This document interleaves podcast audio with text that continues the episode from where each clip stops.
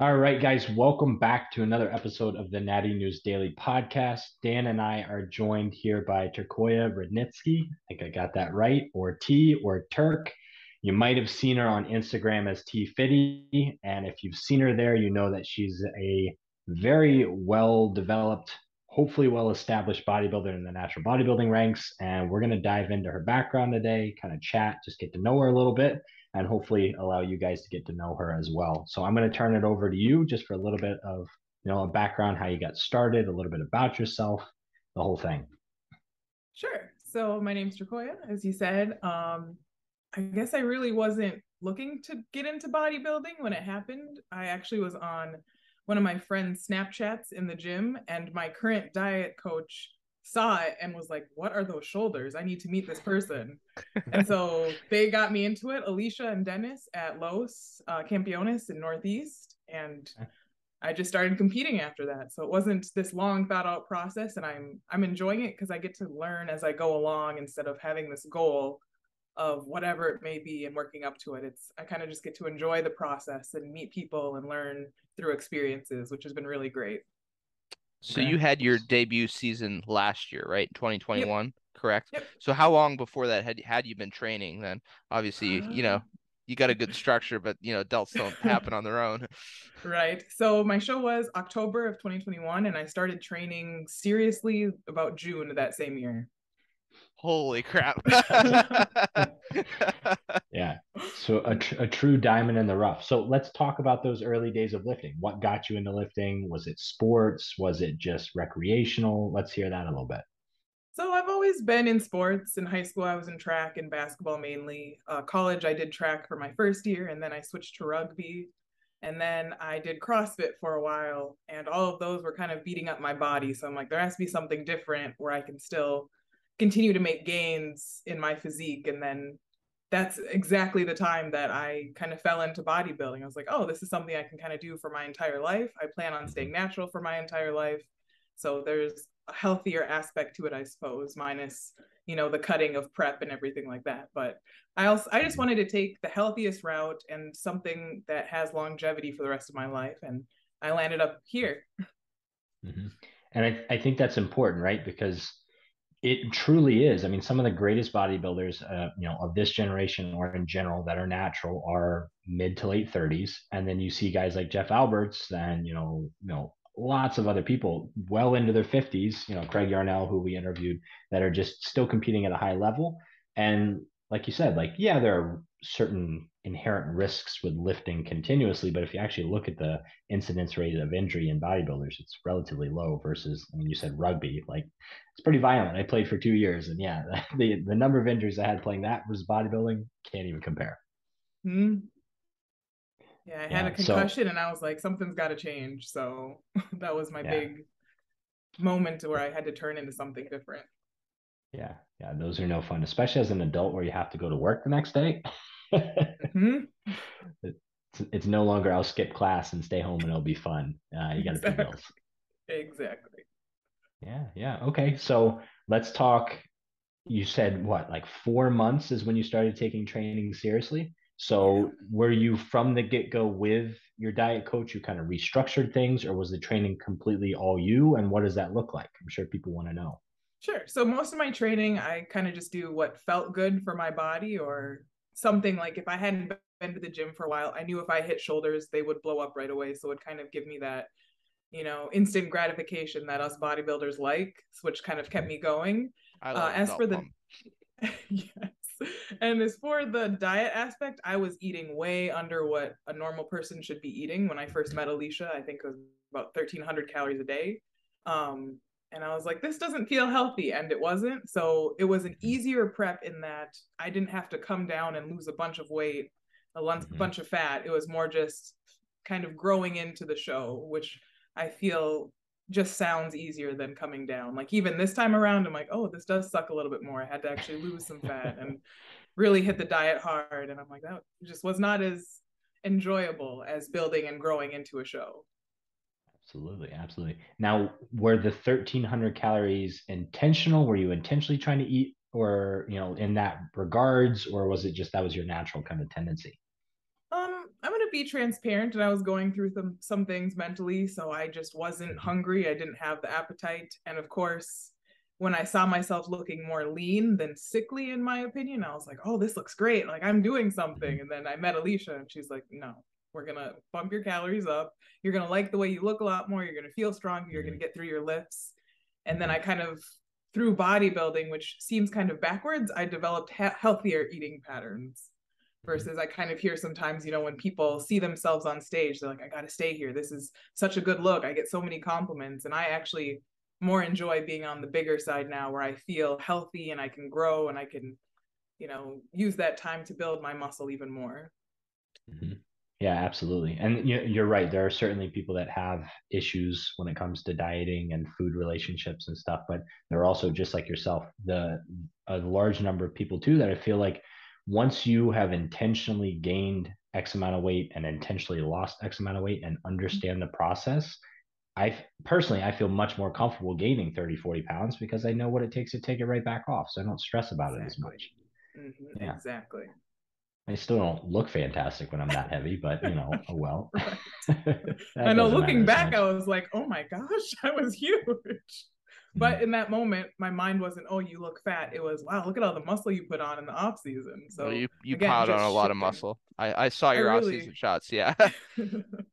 that was my Yeah. goal is again i understood as a natural person most of it probably wouldn't stick going into the show that i have in about two and a half weeks but enough stuck where i can see a noticeable difference between last year and this year so that's the goal mm-hmm. at the end of the day Awesome, awesome. In going back to last year, kind of feeding into this year, last year you debuted at an OCB show, I believe. yep the So how- natural viking Why don't you run through kind of how your season went and then transition, you know, how you're starting this season, goals for the season. I think I'd love to hear that. So I went into it. I about three wor- weeks before the natural Viking, I had some snacks that I now understand I should not have had, and so I think everyone kind of goes through maybe that phase in the beginning where they're like, "Oh, let's let's see what I could maybe get away with," or "I'm really starving. I don't know what to do. I've never been here before. What do I do?" But it wasn't bad, so I was kind of discouraged leading up into the Viking. I didn't really think I was going to do anything special and then I ended up winning and getting my pro card. And then there was a show two weeks later, a USBF show in mm-hmm. Burnsville, I believe. And I ended up getting first in my class overall for pros and then second overall. So that kind of was like, wait, I might be onto something here. So this prep, I really went into it really serious. My off season, I used to grow, and then this has been almost exactly to the T since about June 10th. I like started seriously coming down. So I feel I gave myself a lot more time. I understood now, like that, just that feeling of cheating on your diet. You're just like, man, like I'm really just cheating myself. I'm not hurting anyone but myself after doing all this other work. So this time I had a really good head on my shoulders going into it. So I'm really excited what I'm about to do at uh, Yorton in uh, Charlotte, North Carolina. hmm Yeah. So, I mean, that's a big show to jump into. So that'd be a, a good test for you. You know, obviously prove that, you know, two shows, two pro wins, that, uh, that states a lot, right? Um, I always like to know the numbers, right? Especially since you, you know, this was relatively rapid in the world of natural bodybuilding. Yes. So what was the first contest weight? What'd you get Mhm. to in the off season? And then kind of what's, what are you coming down to now? Sure. So my first show was about 142. Uh, the second show I'd How say tall are you? Five seven. Five seven. Okay. Um, and then my second show, like 141, still around 142, but got a little bit leaner.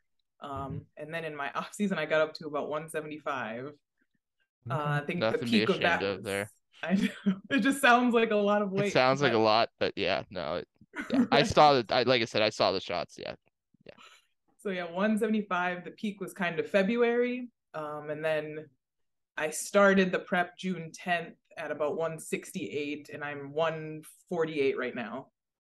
Okay, so you pulled a, a good amount off in a good amount of time, but like you said, you're only a couple weeks away, right? So, Yes. but still some some differences on the scale. Um, Yeah. Would you say that right now you're on pace for the same, if not better, conditioning? I would say better conditioning, but I might go on stage a couple pounds heavier, which is kind of Yeah. nice. Yeah, yeah, not unexpected since you haven't been competing all that long, right? Like, Right, right. it seems like a lot of growth potential still since you're just in the last two years really kind of taking the bodybuilding specifically uh, serious. So right, that's exactly. exciting to see how much is going to change for you. Yes, and so no matter what, I already know that I look better than my last peak. So mm-hmm. no matter what happens, I can't really be upset about any any outcome. Yeah, that's, that's a good mindset to have, right? Because a lot of people get uber competitive and, you know, oh, I mm-hmm. got to beat this guy and oh, I'm going to show them. Right. Like, at the end of the day, you're yeah. staying on stage next to them. There's no interaction. Like you just gotta. It's it's in the judge's hands. As long as you've outdone yourself, you've you've won. Right? As cliche exactly. as that is to say. Exactly, and that's what I try to keep my mindset. Like I never like the first show, I maybe looked around at competitors a little bit and be like, all right, am I lean enough? Am I whatever? And this time I haven't looked at a single person and I couldn't be happier. Just mentally, I feel much more clear. Again, I'll critique myself pretty heavily still, but I I don't really understand the well, I have to beat this person. It's like, okay, well, I've already beat my physique from last year. And I think mm-hmm. at least for me, that seems like the goal of bodybuilding. Mm-hmm. Obviously, yeah, it would so- be nice to win Yorton, but yeah. That's not Self- the end all be all. no, no, no. Self improvement is definitely the name of the game when it comes to that. But like at the end said, of the day, you I can only control your own outcome. So exactly. you know you can't control exactly. others unless you want to sa- yeah. sabotage people. exactly. Yeah.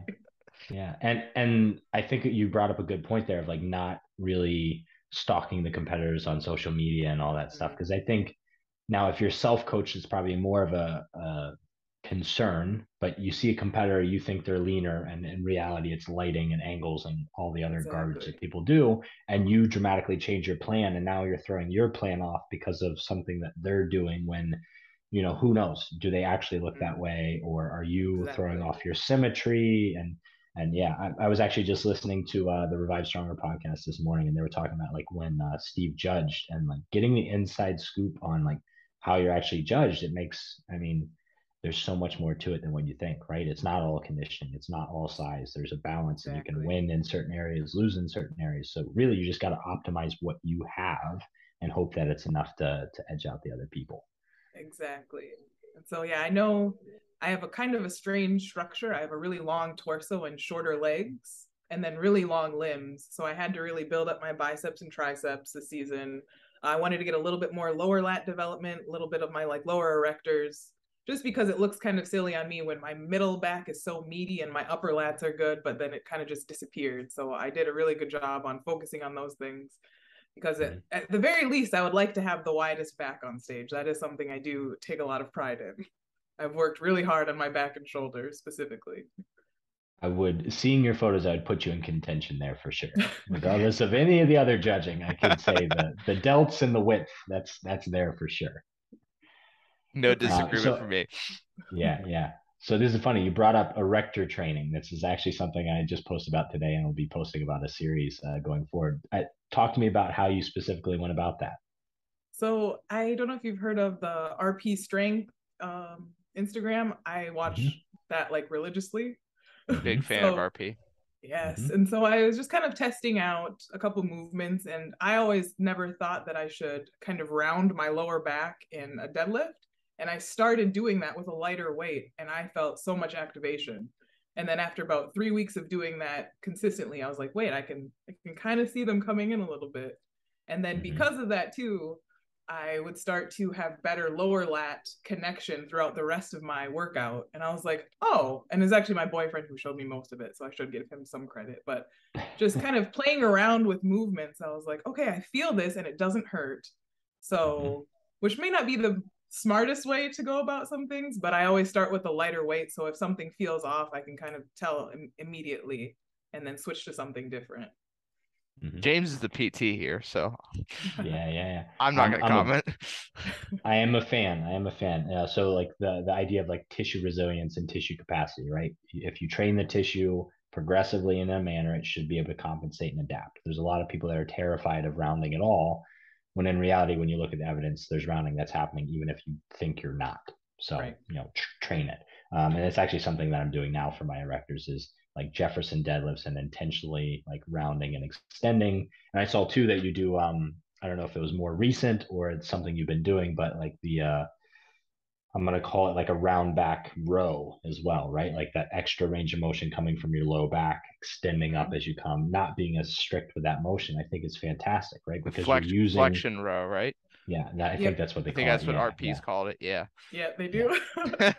I learned everything, yeah. and I actually hired uh, Jared Feather for my last four weeks. And I was like, man, I should have hired you before, but I love everything you do. So he's helping me these last uh, four weeks into my show. Awesome. Awesome. Good guy. Good guy. Good coach. Very knowledgeable. Super knowledgeable. Mm-hmm. Yeah.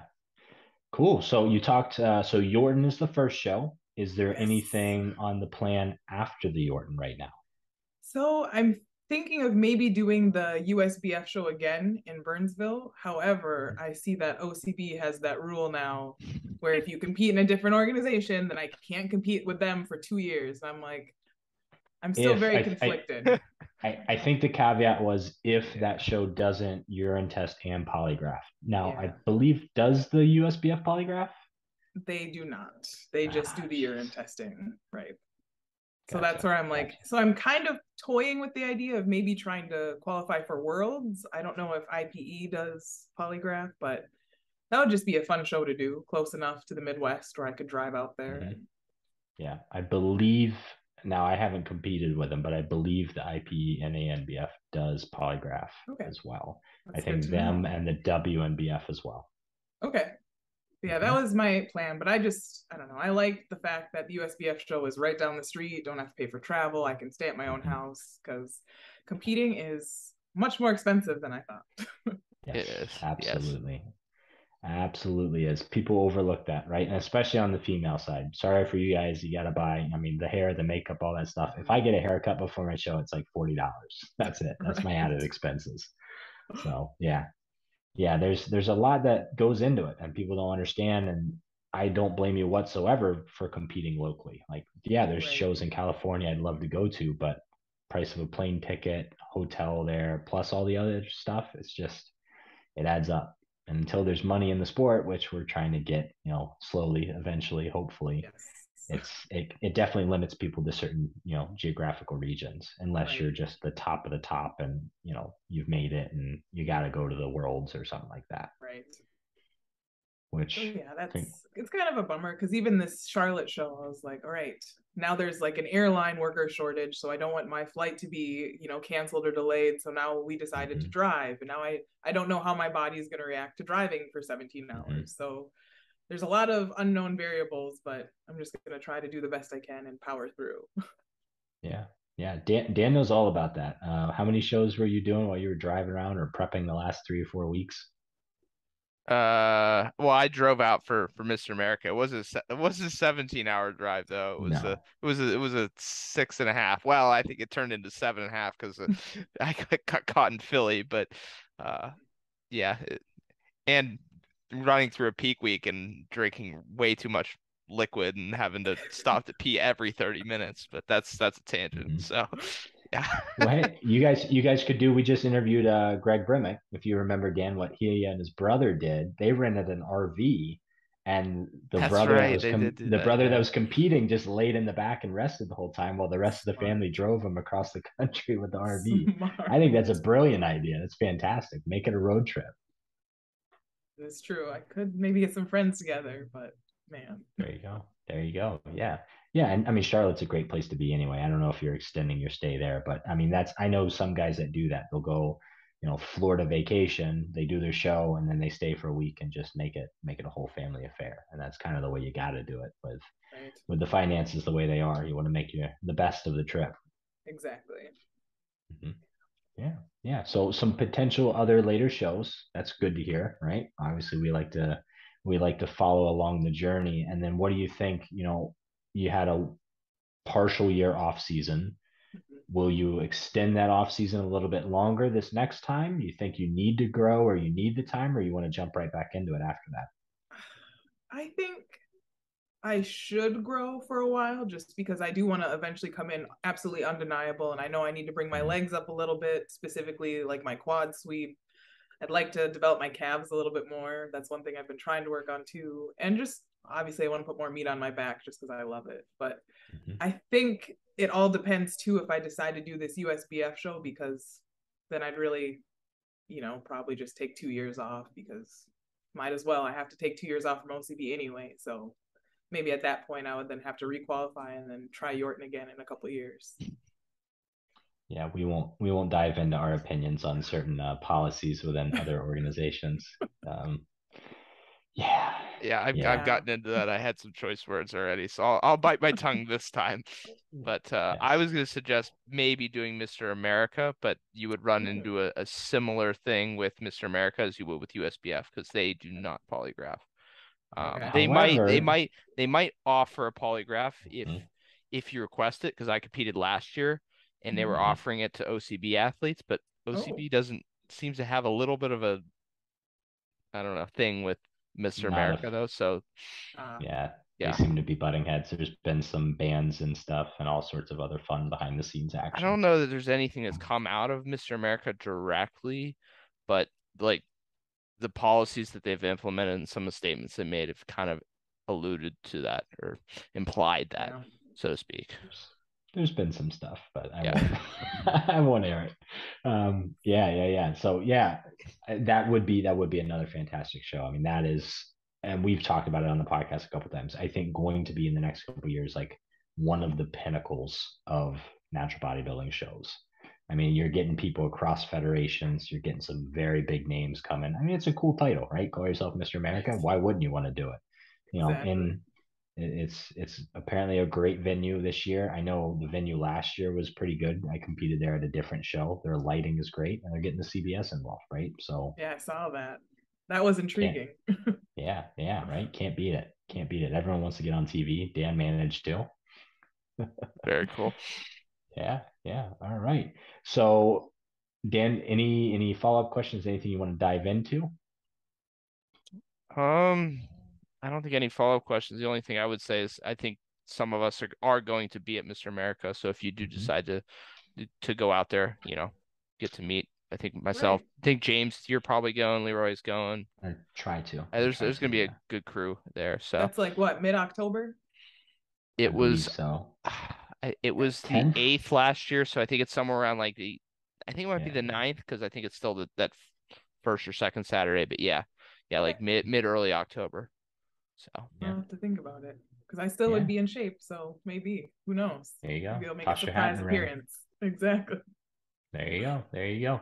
All right. So we always like to end with a little bit of like word of wisdom, right? So I think this will be interesting because normally we're asking someone who's been competing for like 15 years, bodybuilding for 20, right? So for someone who's, you know, come onto the scene, made a big splash, hopefully bright future, long future ahead, what would you say to you know the younger bodybuilder just finding the sport just getting into it you know where would you leave things?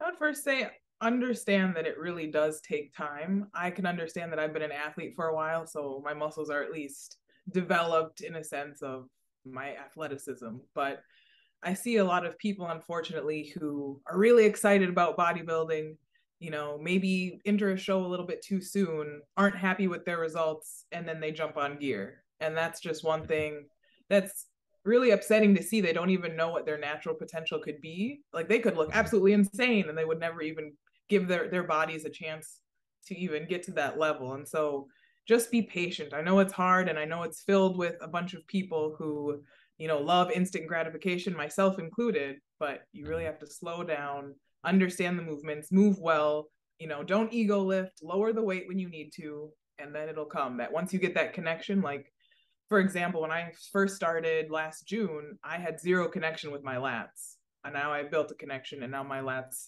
I would say, are fairly impressive. So mm-hmm. once you get that connection, things actually do happen pretty quick, but it's finding a good coach. You know, doing research on your own is another one because I think coaches can teach you so much, but if you have that will and desire and you know that quest for knowledge, it's going to just do you a whole lot of you know good later on down the road because you're actually learning things, not just being told, okay, move like this. I'm a big mm-hmm. person of why am I moving like this? Why am I doing this? What is being mm-hmm. worked? How can I modify this for someone like me with longer arms or whatever it may be? Um, mm-hmm. so always ask questions, do your own research. That doesn't mean your coach is wrong, but at least you can bring some well-formed questions to your coach then that can help likely with your training. And as yeah. you alluded to, you can individualize your, you know, your approach because yeah. everyone is a little bit different. Everyone's context a little different. Everyone's proportions a little different. You know. Exactly. yeah. For example, message. like my my hack squat, I hate hack squat because my legs are so short, my torso is long, so I have a lot of pressure in my lower back. So I do like a pendulum squat instead, where I feel like I just have more control and I feel more quad activation. Do you do so, well with free squatting patterns too? Mostly, I would say yes. Um, just not for very high reps. I can do a decent load for lower reps, but when it gets higher again, I get a little bit of soreness in my lower back. Mm-hmm. And I could also be performing the movement wrong, but I feel like for me, it's I just my upper body just takes so much of the hit when my legs are just so I don't know, dinky almost. All right. Well, good, good. I love it. I, patience is, I think, something that's often overlooked, right? Everyone wants the magic secret. You know, what can I do here? What exercise do I need to do? Where in reality, it's just give it time. Yep. Um, so, for those that want to learn from you, for those that want to follow your prep journey this year and in the future, where can people find you? Uh, on Instagram mainly, just at tfitty. Um, I don't really go on Facebook that often. So yeah, just Instagram when I am available. Usually on the off season, I take some time off, but during mm-hmm. competition time, I'm usually posting quite a bit. okay, there we go. So T Fitty on Instagram. Well, we appreciate you coming onto the podcast. I think this was a great conversation. Um, and I think that just about wraps it up for the latest episode of the Natty News Daily Podcast. Thank you guys for having me. Thank you, T, Absolutely. for coming on.